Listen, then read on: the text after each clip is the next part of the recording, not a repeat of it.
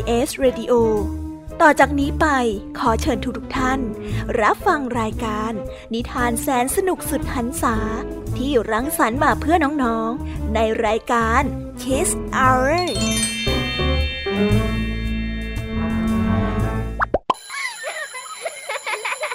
โรงเรียนเลิกแล้ว กลับบ้านพร้อมกับรายการ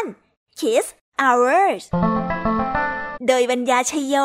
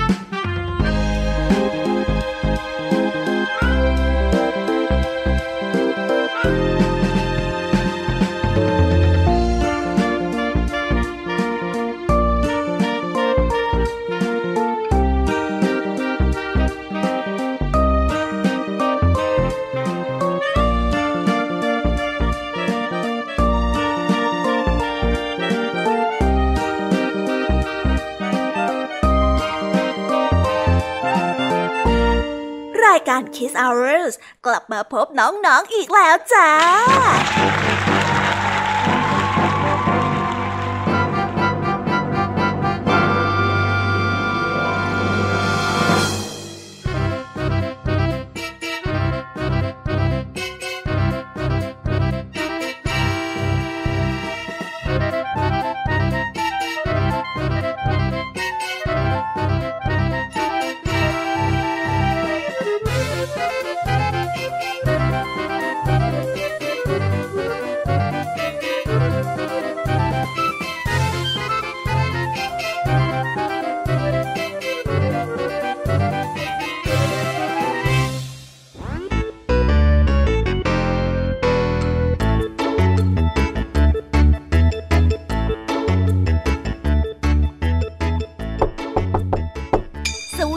น้องๆชาวรายการ Kiss Hour ทุกๆ คนนะคะ วันนี้พี่ยามีกับพ่องเพื่อน ก็ได้นำนิทานสนุกๆ มาเล่าให้กับน้องๆ ได้ฟัง เพื่อเปิดจินตนาการแล้วก็ตะลุยไปกับโลกแห่งนิทานกันนั่นเองน้องๆ คงอยากรู้กันแล้วใช่ไหมล่ะคะ ว่านิทานที่พวกพี่ได้เตรียมมาฝากน้องๆ กันนั้น มีชื่อเรื่องว่าอะไรกันบ้าง เดี๋ยวพี่ยามีจะบอกกันเกริ่นไว้ก่อนนะคะ พอให้เรียงน้ำย่อยกันเอาไว้กันนะ วันนี้นะคะคุณครูหายใจดีของเราก็ได้นำนิทานเรื่อง การแสดงวันปีใหม่มาฝากพวกเรากัน และต่อกันด้วยเรื่อง ไฟไหม้แล้ว ส่วนเรื่องราวของนิทานทั้งสองเรื่องนี้จะเป็นอย่างไรและจะสนุกสนานมากแค่ไหนนั้น น้องๆต้องรอติดตามรับฟังกันในช่วงของคุณครูหายใจดีกันนะคะวันนี้ค่ะพี่ยามีกับพกนิทานทั้งสามเรื่องสามรสมาฝากพวกเรากันอีกเช่นเคย และในนิทานเรื่องแรกที่พี่ยามีได้จัดเตรียมมานั้น มีชื่อเรื่องว่าก็ตายป่ากับเงาเสือ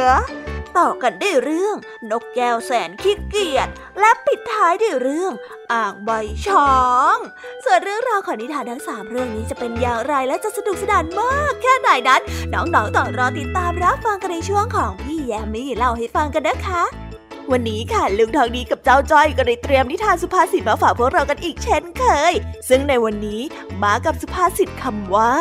น้ำพึ่งหยดเดียว ส่วนเรื่องราวและความหมายของคำคำนี้จะเป็นอย่างไร น้องๆต้องรอติดตามรับฟังกันในช่วงของนิทานสุภาษิตจากลุงทองดี แล้วก็เจ้าจ้อยตัวแสบของเรากันนะคะ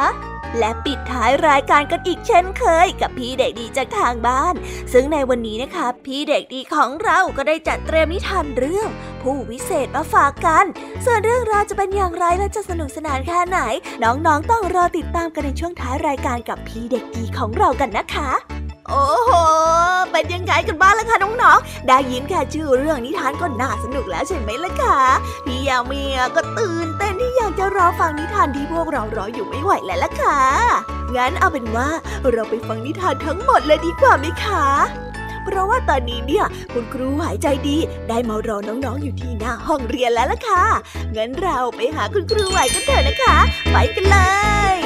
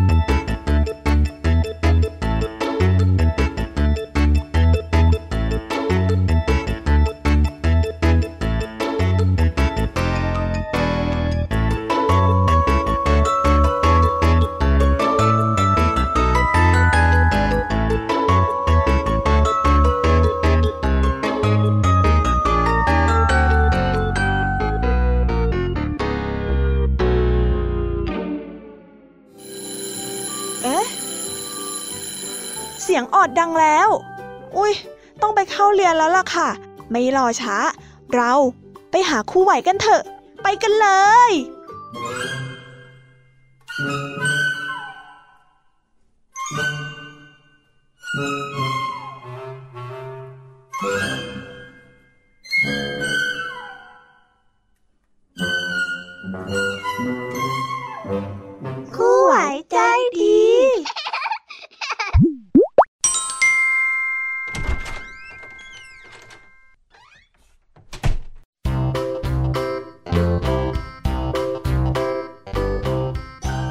สวัสดีค่ะเด็กๆ วันนี้ก็กลับมาพบกับคุณครูไหวกันอีกเช่นเคยนะ และแน่นอนว่ามาพบกับคุณครูไหวแบบนี้ ก็ต้องมาพบกับนิทานที่แสนสนุกด้วยกันสองเรื่อง ซึ่งในนิทานเรื่องแรกที่คุณครูไหวได้จัดเตรียมมาฝากเด็กๆกันนั้น มีชื่อเรื่องว่า การแสดงวันปีใหม่ ส่วนเรื่องราวจะเป็นอย่างไร แล้วใครกันนะ ที่มาทำการแสดงในวันปีใหม่ งั้นเราไปติดตามรับฟังพร้อม ๆ กันได้เลยค่ะ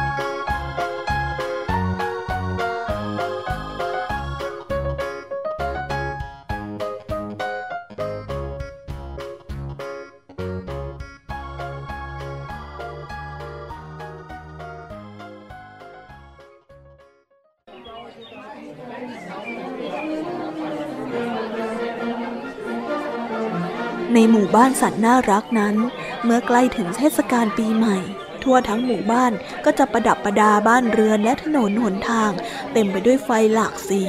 และดอกไม้กับรูปภาพต่างๆ เพื่อที่จะเป็นการต้อนรับปีใหม่ที่กำลังเข้ามาถึงนี้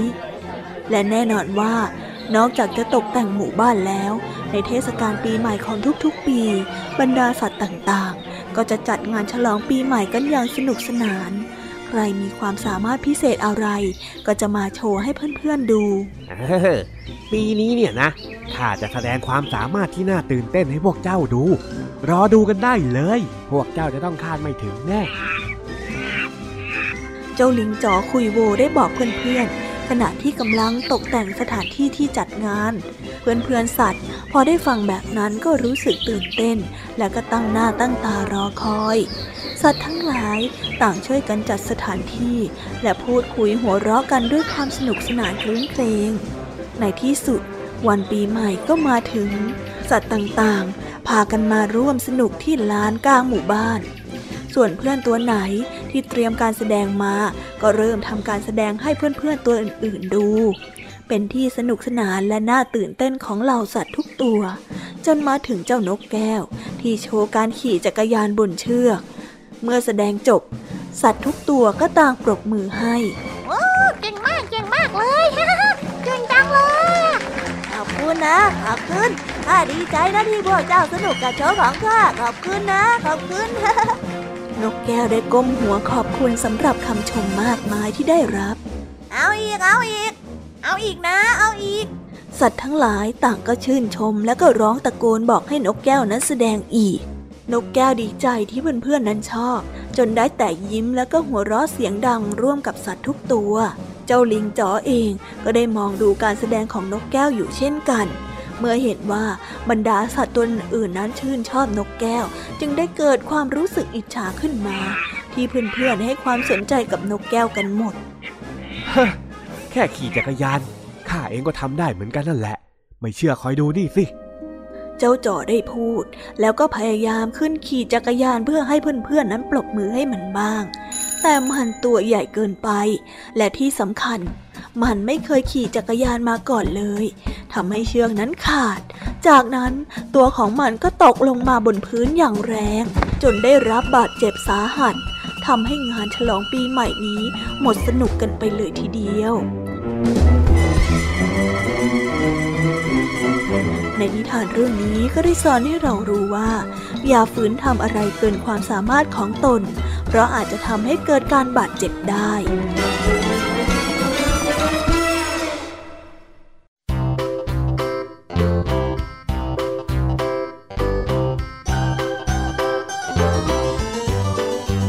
แล้วก็จบกันไปเป็นที่เรียบร้อยแล้วนะคะสำหรับนิทานเรื่องแรกของคุณครูไหวแม่สงสารเจ้าลิงจริง ๆ เลยนะคะเนี่ย ถ้าไม่อวดเก่งอวดดีแล้วก็ ป่านนี้ก็คงไม่เจ็บตัวแบบนี้หรอกค่ะเอาละค่ะ งั้นเราไปต่อกันในนิทานเรื่องที่สองของคุณครูไหวกันต่อเลยนะ ในนิทานเรื่องที่สองของคุณครูไหวนี้ คุณครูไหวได้จัดเตรียมนิทานเรื่อง ไฟไหม้แล้วมาฝากกัน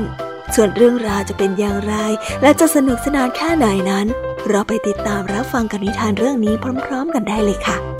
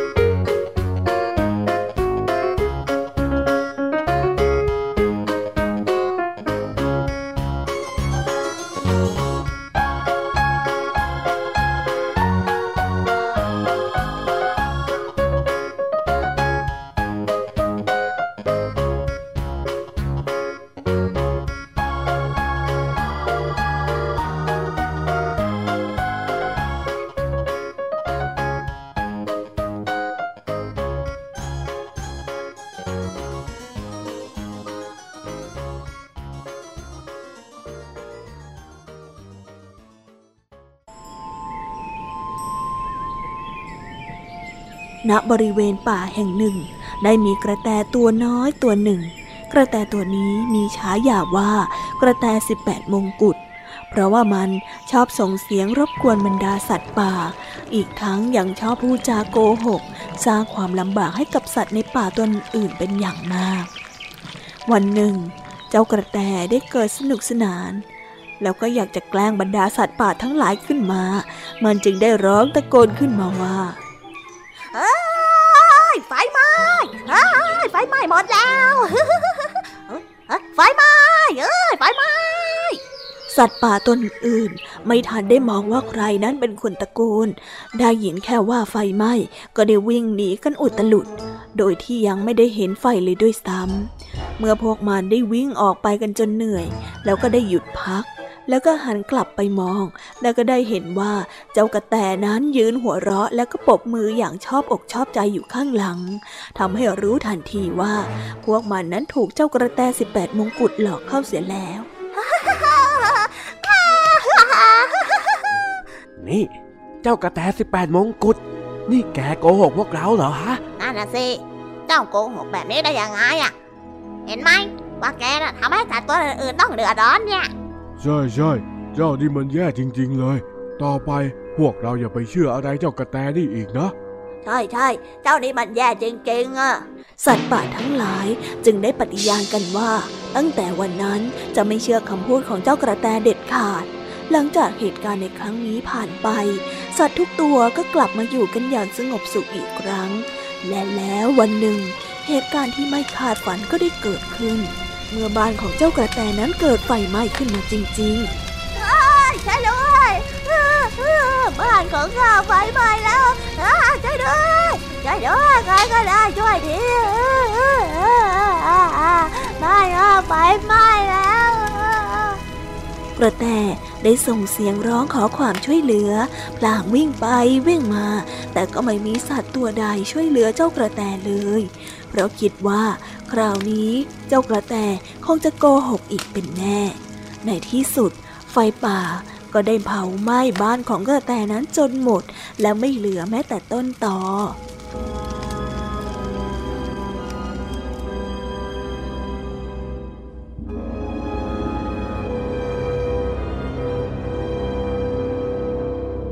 นิทานเรื่องนี้ก็ได้สอนให้เรารู้ว่า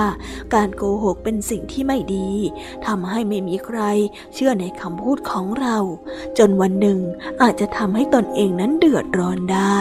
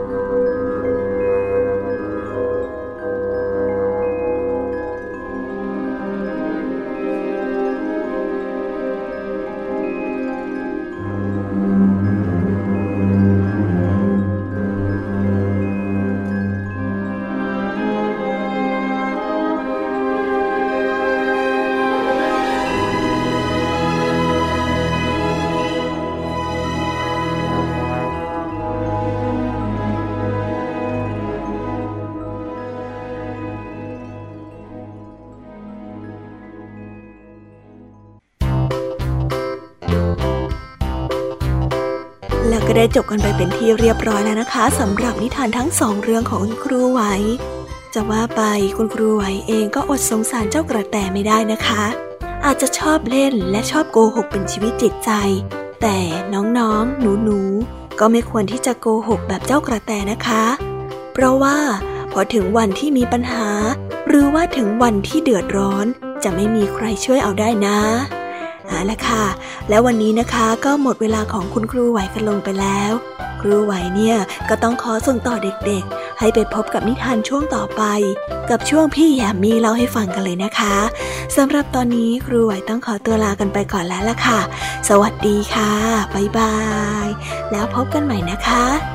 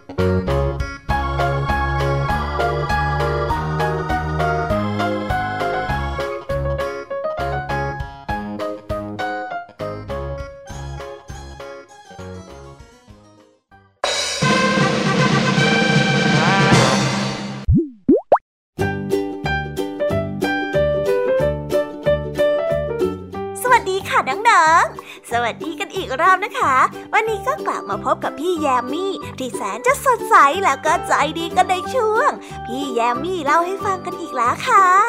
และแน่นอนค่ะว่ามาพบกับพี่ยมมี่แบบนี้ก็ต้องมาพบกับนิทานที่แสนสนุกด้วยกันถึงสามเรื่องสามรสกันอีกเช่นเคย และในนิทานเรื่องแรกที่พี่ยมมี่ได้เตรียมมาฝากน้องๆกันนั้น มีชื่อเรื่องว่า กระต่ายป่ากับเงาเสือส่วนเรื่องราวจะเป็นอย่างไร แล้วสัตว์สองตัวนี้มีอะไรเกี่ยวข้องกันนั้น เราไปติดตามรับฟังพร้อมๆกันได้เลยค่ะ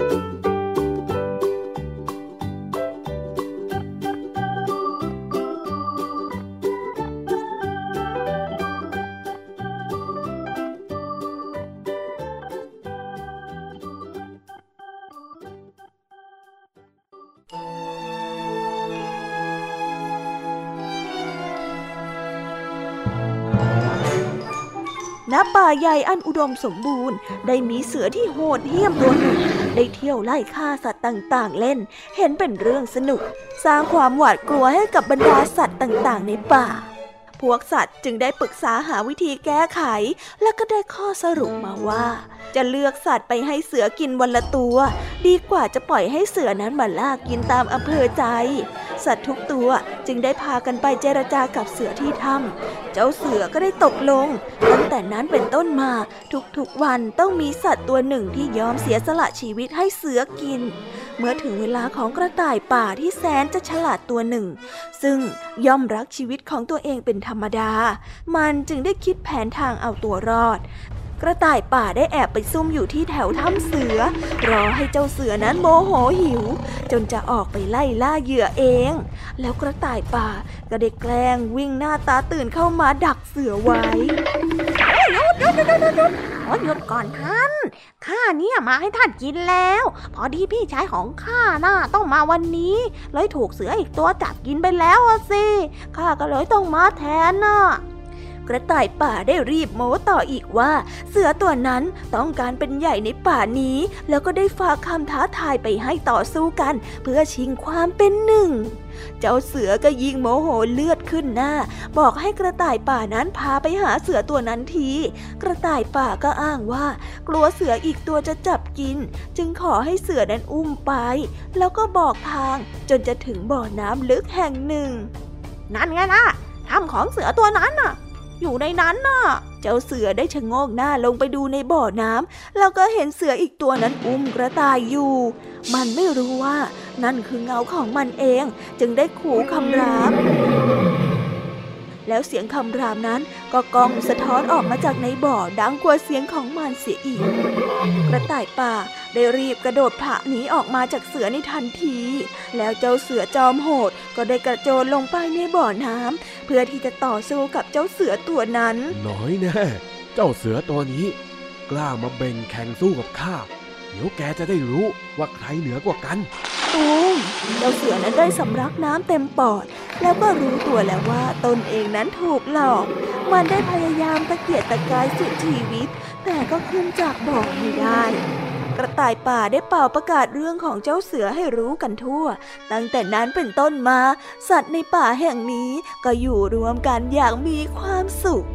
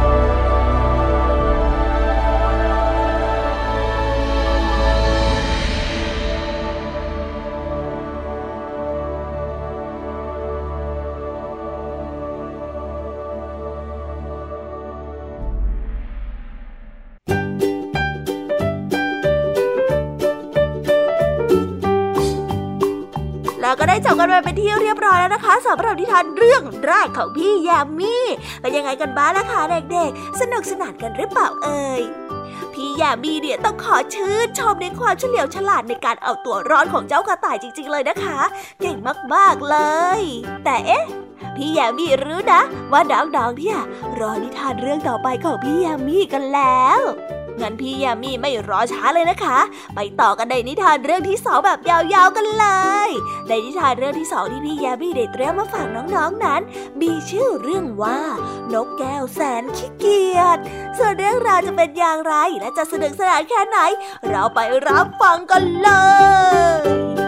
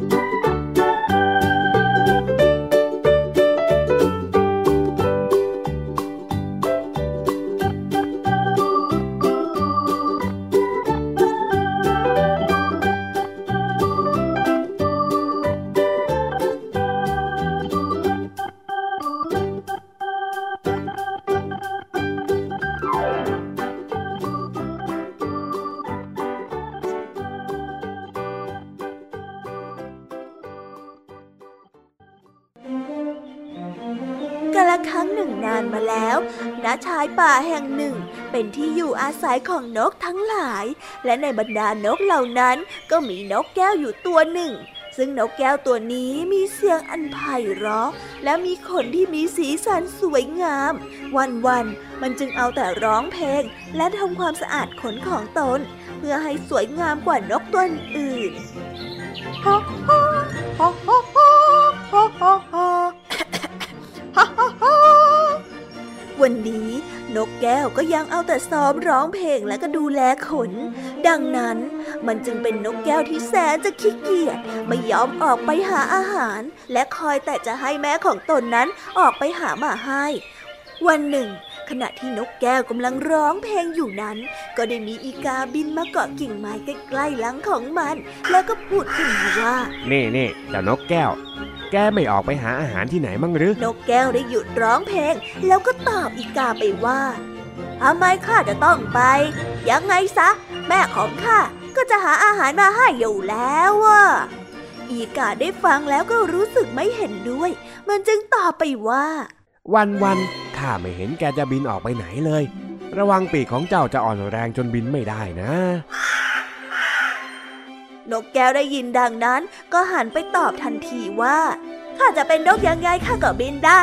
ไม่เห็นจะต้องออกไปบินตอนนี้ให้เสียเวลาเลย สู้ฝึกร้องเพลงให้เสียงของข้าเนี่ยไพเราะขึ้นทุกวัน และก็ดูแลขนให้สวยงามยังจะดีกว่าอีกาได้ฟังดังนั้นก็ได้ตอบกลับไปว่า ใช่แล้วขนของเจ้าช่างสวยงาม เสียงของเจ้าก็ช่างไพเราะ แล้วเจ้าจะบินเก่งได้อย่างข้าหรือเปล่าล่ะ ยังไม่ทันสิ้นเสียงของอีกา ก็ได้มีเสียงปืนของพวกนายพรานดังขึ้น ทั้งอีกาและนกตัวอื่นๆก็ต่างรีบบินหนี เหลือแต่เพียงนกแก้วตัวเดียวเท่านั้นที่ยังบินช้ากว่านกตัวอื่น เพราะปีกของมันไม่แข็งแรง เนื่องจากไม่ได้บินมานานแสนนาน มันจึงได้เป็นนกตัวเดียวที่ถูกนายพรานนั้นยิง แล้วก็จับไปได้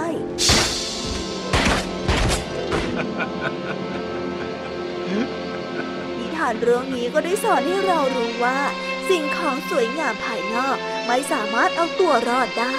ถ้าหากไม่มีความสามารถ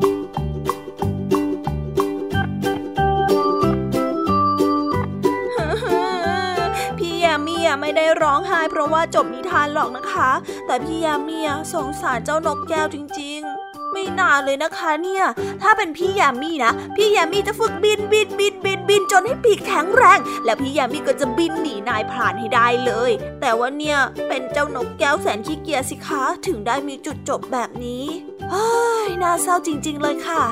แต่ไม่เป็นไรค่ะน้องๆ จบเรื่องน่าเศร้ากันไปแล้ว เรามาต่อกันในนิทานสนุกๆในเรื่องต่อไปกันเลยดีกว่าค่ะ ในนิทานเรื่องที่สามนี้ มีชื่อเรื่องว่า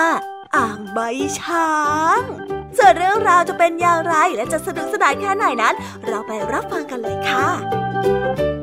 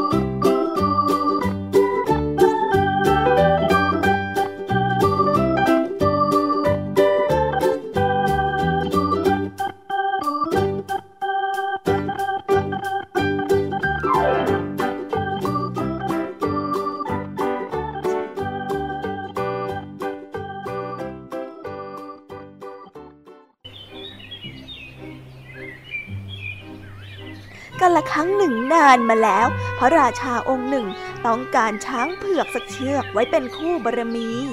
จึงสั่งให้เป่าประกาศออกไป หากใครที่หาช้างเผือกมาได้ จะมีรางวัลตอบแทนให้อย่างงามในครั้งนั้นได้มีช่างปั้นดินเผาคนหนึ่ง เขาได้เกลียดช่างแล้วก็อิจฉาเจ้าของร้านสักเสื้อ ที่ร่ำรวยแล้วก็มีร้านที่ใหญ่โตกว่าตน เมื่อช่างปั้นรู้ข่าวเป่าประกาศของพระราชา จึงได้เข้าไปทูลว่า ข้ารู้จักเจ้าของร้านซักเสื้อที่เก่งมากๆคนหนึ่ง ขนาดเสื้อที่ดำปิดปีเขายังซักให้ขาวได้ ข้าว่าน่าจะเอาช้างสีเทาไปซักล้างให้มันตัวขาวผุดผ่อง แล้วพระองค์ก็จะได้ช้างเผือกที่ต้องการแล้วพะยะค่ะ พระราชาจึงได้เรียกให้เจ้าของร้านซักเสื้อผ้า มาซักช้างสีเทา ถ้าทำไม่สำเร็จก็จะถูกขับไล่ออกจากเมือง เจ้าของร้านซักเสื้อผ้า รู้ว่านี่คงเป็นแผนร้ายของช่างปั้นดินเผา จึงได้ทูลขึ้นมาว่า ข้าอยากได้อ่างไว้ใหญ่ ๆ ที่ช้างสามารถลงไปอาบน้ำได้ทั้งตัว ขอให้พระองค์ทรงรับสั่งให้ช่างปั้นดินเผา สร้างมันให้กับข้าทีเถิดพะยะค่ะ ช่างปั้นได้คาดไม่ถึงว่าเรื่องจะพลิกผันกลายเป็นความลำบากย้อนกลับเข้าตัว เขาได้พยายามปั้นอ่างน้ำให้ใบใหญ่ที่สุดเท่าที่จะทำได้แต่ถ้าว่าเมื่อช้างนั้นได้ก้าวขาลงไป อ่างอาบน้ำก็ได้แตกเป็นเสียงๆพระราชาจึงโกรธมาก เป็นพ่อเจ้าเลยทีเดียวที่ทำอ่างน้ำไม่สำเร็จ ช้างสีเทาก็เลยไม่ได้ซัก เจ้ารีบออกไปจากเมืองนี้ซะ แล้วอย่ากลับมาให้ข้าเห็นหน้าอีก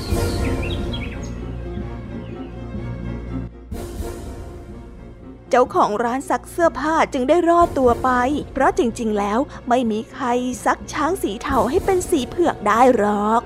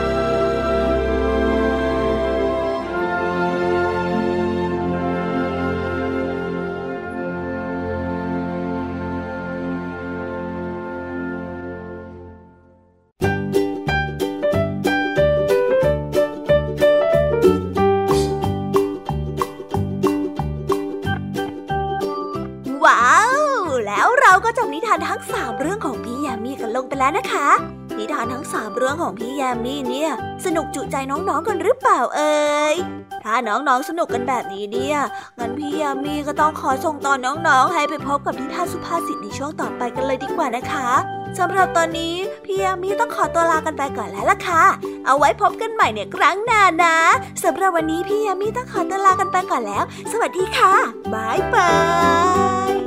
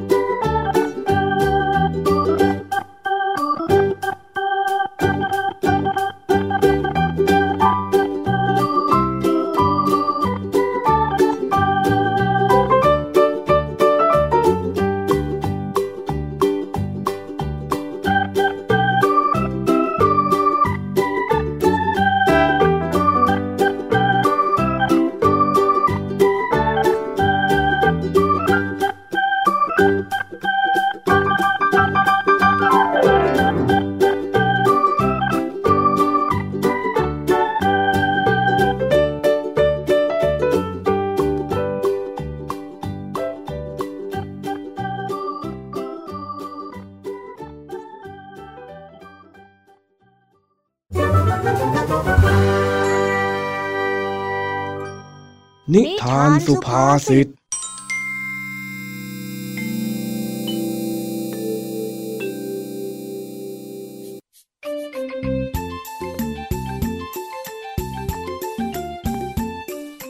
ันนี้หลังจากกลับมาถึงบ้าน เจ้าจ้อยก็ได้รู้ข่าวว่า ลุงทองดีหกล้มในสวน เกิดอาการบาดเจ็บ ถึงกับต้องเข้าโรงพยาบาล ด้วยความเป็นห่วง จ้าจ้อย จึงขอให้แม่พาไปเยี่ยมลุงทองดีที่โรงพยาบาล ด้วยความร้อนรน แม่จ้อยกลับมาแล้วมีอะไรกินบ้างอะ ยังไม่มีเลย วันนี้เนี่ยแม่ยุ่งทั้งวัน เออ รู้ไหมว่าลุงทองดีเข้าโรงพยาบาลน่ะฮะอะอะไรนะแม่ ลุงทองดีเป็นอะไรอะเออแม่รีบบอกได้แล้ว แม่บอกมาสิเร็วเร็วเร็วเร็วเร็วโอ้ย ใจเย็นๆสิเจ้าจ้อย ลุงทองดีของเองน่ะ หกล้มอยู่ในสวน เห็นว่ากล้ามเนื้อช้ำไปหมด เลยต้องนอนรักษาตัวที่โรงพยาบาล ดีนะที่ข้าไปเห็นก่อน ไม่อย่างนั้นละแย่เลย โอ้ยแล้วป่านนี้ลุงทองดีจะเป็นยังไงบ้างอะแม่ แม่ แม่พาจอยไปหาลุงทองดีหน่อยสินะนะนะนะจอยเป็นห่วงลุงทองดีอะเออแม่ก็กำลังจะไปเหมือนกัน รอเองกลับมาจากโรงเรียนนี่แหละ งั้น งั้นงั้นเราไปกันเลยดีกว่านะจ๊ะแม่จอยเป็นห่วงลุงทองดีจะแย่แล้วว่ะอะอะอะไปไปไปให้อาหารเจ้าหลงซะให้เรียบร้อย จะได้ไม่ต้องเป็นห่วงอะไร เออได้จ้ะแม่เจ้าหลงเจ้าหลงหลังจากที่จัดการธุระที่บ้านเสร็จเรียบร้อย แม่ของจ้อยก็ได้พาเจ้าจ้อยไปเยี่ยมลุงทองดีที่โรงพยาบาล แม่ทำไมลุงทองดีหลับตาล่ะ ลุงเขาก็หลับพักผ่อนนะสิ ไม่นะ หรือว่า หรือว่าลุงลุงอย่าทิ้งจ้อยไปนะลุงอย่าทิ้งจ้อยไป ไหนบอกว่าจะอยู่กับจ้อยเป็นานๆยังไงล่ะลุงน้องดีเน่เน่เน่ไอ้จ้อย ไอ้จ้อย ข้ายังไม่ตายเว้ย โถ่ไอ้จ่อยเอ้ย ตลกจริง ๆ นะเองเนี่ยอืมก็ได้เห็นลุงทองดีหลับไปอะจ้อยก็เลยตกใจอะสิ แต่ก็ดีแล้วที่ลุงทองดียังอยู่จ้อยอะเลยใจชื้นขึ้นมาหน่อยเดี๋ยวเธอนะเองเนี่ย คิดจะแช่งข้าหรือยังไงฮะ ยังข้าเนี่ย ไม่ตายง่ายๆหรอกโว้ยโอ้โอ้ยโอ้ยโอ้ยนั่นไง ปากเก่งอีกแล้วนะพี่ทองดี ว่าแต่หิวไหมล่ะ เดี๋ยวฉันน่ะไปหาอะไรมาให้กิน เออ ได้อะไรหวานๆมาจิบสักหน่อยก็คงจะดีเหมือนกันน่ะ ยังไงข้าวานเองซื้ออะไรหวานๆมาให้ข้ากินหน่อยนะทองกวาวเอ้ย ได้จ้ะพี่ งั้นเดี๋ยวฉันมานะจ๊ะ เออเออยังไงรบกวนหน่อยนะจ้อยก็อยู่นี่แหละ อยู่เป็นเพื่อนลุงทองดีไปก่อน เข้าใจไหม รับทราบครับผม หลังจากที่แม่ของจ้อยไปหาซื้อของกินให้ลุงทองดี เจ้าจ้อยก็เริ่มซุกซนถามนั่นถามนี่ทำให้ลุงทองดีต้องปวดหัวอีกรอบ ลุงทองดีจ๊ะทำไมที่ขาของลุงทองดีต้องเอาอะไรมาห่อไว้ด้วยอะจ๊ะอ๋อ อันนี้เนี่ยเขาเรียกว่าเฟือกฮะอะไรนะจ๊ะเฟือกเจ้าจ้อย เฟือก มันจะแข็งแข็งๆเหมือนปูนเนี่ยเห็นไหม แล้วเขาก็เอามาใส่ไว้เนี่ย เพื่อลดการขยับของร่างกายในส่วนนั้นๆ แล้วกระดูกของข้าเนี่ยมันจะได้หายเร็วๆยังไงล่ะอ้าวแล้วกระดูกของลุงทองดีเป็นอะไรเหรอจ๊ะหรือว่า แก่แล้วก็เลยกระดูกเปราะกระดูกเปราะอืมไอ้จ้อย เดี๋ยวเถอะนะเองน่ะ ถ้าข้าลุกจากเตียงได้ เดี๋ยวข้าเนี่ยจะเคกหัวเองให้ ฝากไว้ก่อนเถอะนะเองเนี่ยโอ้โอ้โอ้โอ้โอ้ จอยล้อเล่นนะนะนะนะนะจอยอะแค่อยากให้ลุงทองดีอารมณ์ดีเฉยๆเองอะเฮ้ยจะว่าไปก็ไม่น่าเลยข้าเนี่ย เพราะน้ำพึ่งหยดเดียวแท้ฮะลุงทองดีอยากจะกินน้ำผึ้งเหรอจ๊ะเดี๋ยวจอยจะลงไปบอกแม่ให้จ้ะๆไม่ใช่อย่างนั้น ที่ข้าพูดน่ะมันเป็นสำนวนต่างหากเล่าน้ำผึ้งหยดเดียวเนี่ยนะลุง ใช่แล้ว น้ำมึงหยดเดียวเนี่ยเป็นสำนวนไทยที่หมายถึงเรื่องเล็กๆ น้อยๆ ที่ทำให้เกิดเป็นเรื่องราวที่ใหญ่โตขึ้นมาได้ นี่เอ็งเชื่อไหม ว่าที่ข้าล้มจนกระดูกแตกเนี่ย เป็นเพราะแค่ข้าลืมปิดน้ำเท่านั้นเองจอยไม่เห็นว่ามันจะเกี่ยวอะไรกันเลยลุง เกี่ยวสิเดี๋ยวข้าจะเล่าให้ฟังเอาไหม เอาจ้ะเอาเอาเอาเอ้ยก็เมื่อเช้านี้เนี่ยนะ ข้าเปิดน้ำใส่โอ่งไว้ แล้วก็ออกเดินไปดูในสวนตามปกติ จนนึกได้ว่าลืมปิดน้ำแต่ก็ไม่ได้สนใจอะไร เลยปล่อยให้มันไหลไป แล้วตอนเดินเดินๆอยู่เนี่ยข้าก็ดันไปเห็นต้นกล้วยมันมีหนอน ก็เลยคลุกอยู่กับต้นกล้วย จนข้าเนี่ยนึกขึ้นมาได้ ว่าถ้าไม่รีบปิดน้ำเนี่ยนะ เดี๋ยวเครื่องปั๊มน้ำอะมันจะช็อตเอาได้ข้าก็เลยรีบวิ่ง แต่ดันไปสะดุดกับต้นหญ้า เลยล้มลงมาไม่เป็นท่า เนี่ยดีนะที่แม่เอ็งมาช่วยข้าไว้ ไม่งั้นแล้วก็ข้าได้นอนแห้งเป็นปลาเกลือตากแดดแน่ๆเลย นี่ไงลุงทองดีอะแกได้ยังขี่หลงขี่ลืม ไม่รอบคอบดูสิเนี่ยจอยก็เป็นห่วง กลัวว่าจะเป็นอะไรไปซะอีกอะโหลุงทองดีอะโอ้ยโอ้ยใจเย็นเย็นๆแค่นี้เนี่ยข้าก็รู้สึกผิดจะแย่แล้ว เอ็งเนี่ยไปเอานิสัยขี้บ่นอย่างนี้มาจากใครกันวะฮะ ก็เอามาจากลุงนั่นแหละ อ้าวเหรอเออ เนี่ยดูแล้วก็จำไว้ ว่าการละเลยปัญหาเล็กๆ น้อยๆ เนี่ยนะ มันอาจจะทำให้เกิดเรื่องแย่ๆ ที่ใหญ่โตตามมาก็ได้ เข้าใจไหมจ้าจ้าขนาดป่วยนอนเตียงอย่างเนี้ยก็ยังสอนจอยได้ ลุงทองดีเนี่ยน่าสุดยอดจริงๆ เลยอ้าวแน่นอนสิข้าเนี่ยสุดยอดอยู่แล้วโอ้ยทำเป็นคุยเยอะอะแม่มานู่นแล้ว มาแล้วจ้ะพี่ทองดี ของหวานมาแล้วจ้ะ เออนางทองกวาว ว่าแต่เอ็งซื้ออะไรมาฝากข้านะฮะ เห็นพี่บอกว่าอยากกินอะไรหวานๆ ฉันก็เลยซื้อน้ำผึ้งมาให้นะจ๊ะ น้ำผึ้งหยอดเดียวหรือเปล่าอะจ๊ะแม่ เดี๋ยวเถอะไอ้จ้อย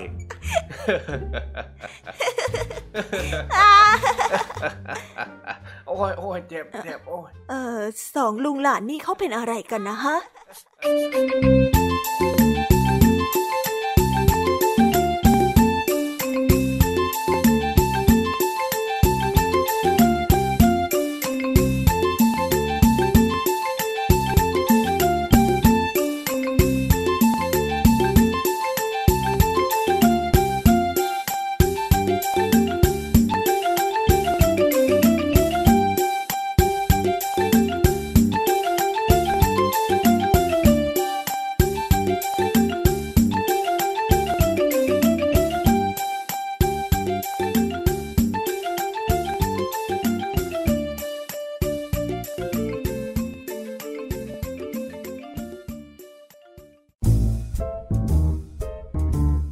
นิทานเด็กดี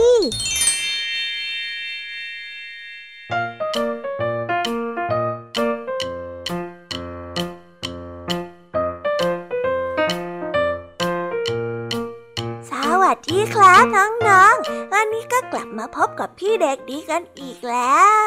และแน่นอนว่ามาพบกับพี่เด็กดีแบบนี้ ก็ต้องมาพบกับนิทานที่แสนสนุกกันในช่างท้าทาการกันอีกเช่นเคย ซึ่งวันนี้พี่เด็กดีก็ได้เตรียมนิทานเกี่ยวกับผู้วิเศษมาฝากกันครับ ในนิทานชื่อเรื่องว่า ผู้วิเศษ ส่วนเรื่องราวจะเป็นอย่างไร ผู้วิเศษเนี่ยจะมีมากแค่ไหนงั้นเราไปติดตามรับฟังพร้อมๆกันแล้วครับ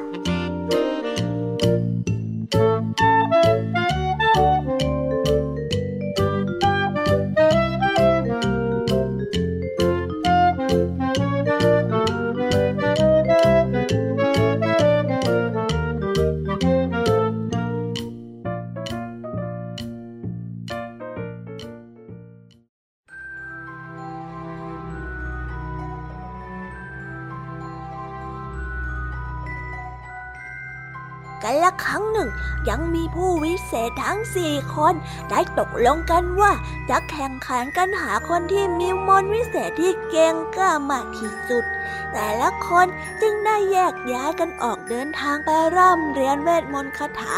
กับผู้รอบรู้ต่างๆหลังจากนั้นไม่กี่ปีผู้วิเศษทั้งสี่ก็ได้กลับมาแล้วก็พบกันอีกครั้งที่หมู่บ้านแห่งหนึ่ง ผู้วิเศษที่อาวุโสที่สุด ก็ได้เริ่มต้นการแสดงวิชาเป็นคนแรก เขาได้เทน้ำลงบนพื้น แล้วก็ไหลซึมเป็นสันยาว แล้วรอยน้ำที่ซึมนั้นก็ได้เกิดเป็นหางเสือที่มีลวดลายเหมือนเสือจริงๆข้าทำได้ดีกว่านั้นอีก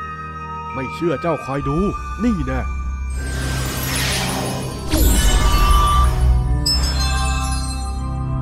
เขาได้ท่องคาถางึมงำงึมงำแล้วหัวกับลำตัวของเสือก็ปรากฏขึ้นต่อจากหาง แล้วก็กลายเป็นรูปวาดของเสือที่สมบูรณ์ โอ้โห โอ้โห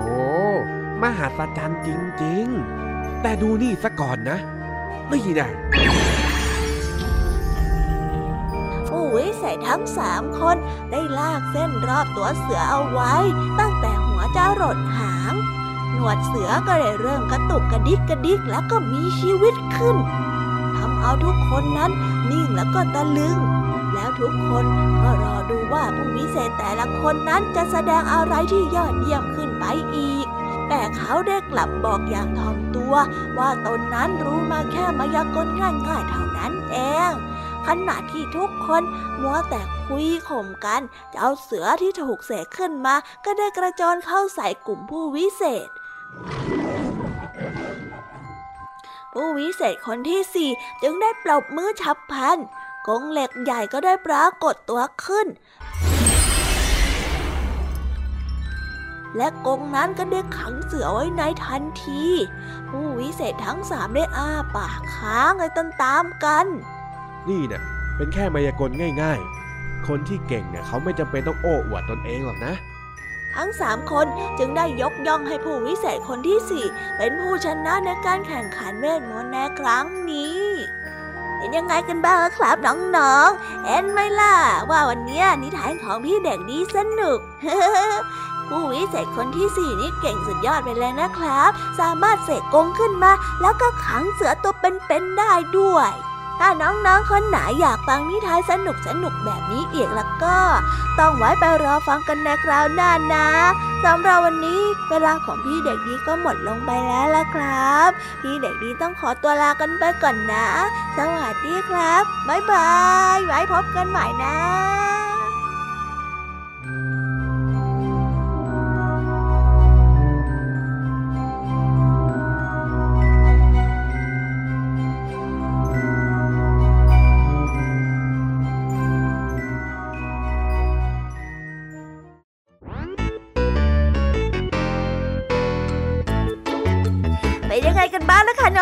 สำหรับนิทานหลากหลายเรื่องราวที่ได้รับฟังกันไปในวันนี้ สนุกกันหรือเปล่าเอ่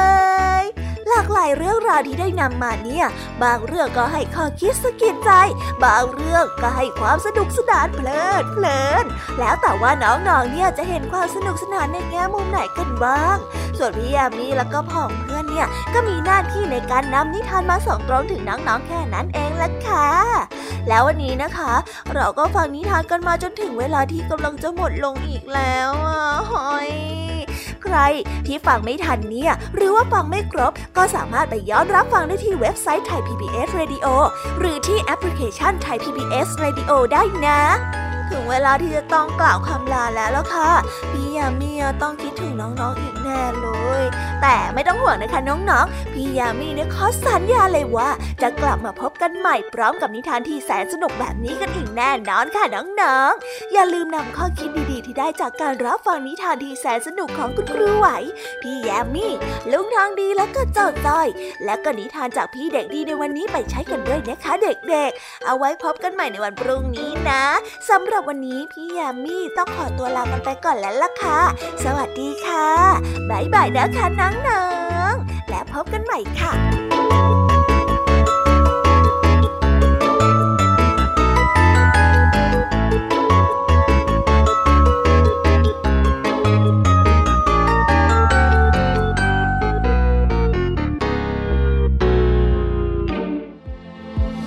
ตามรับฟังรายการย้อนหลังได้ที่ เว็บไซต์และแอปพลิเคชันไทย PBS Radio ไทย PBS Radio วิทยุข่าวสารสาระ เพื่อสาธารณะและสังคม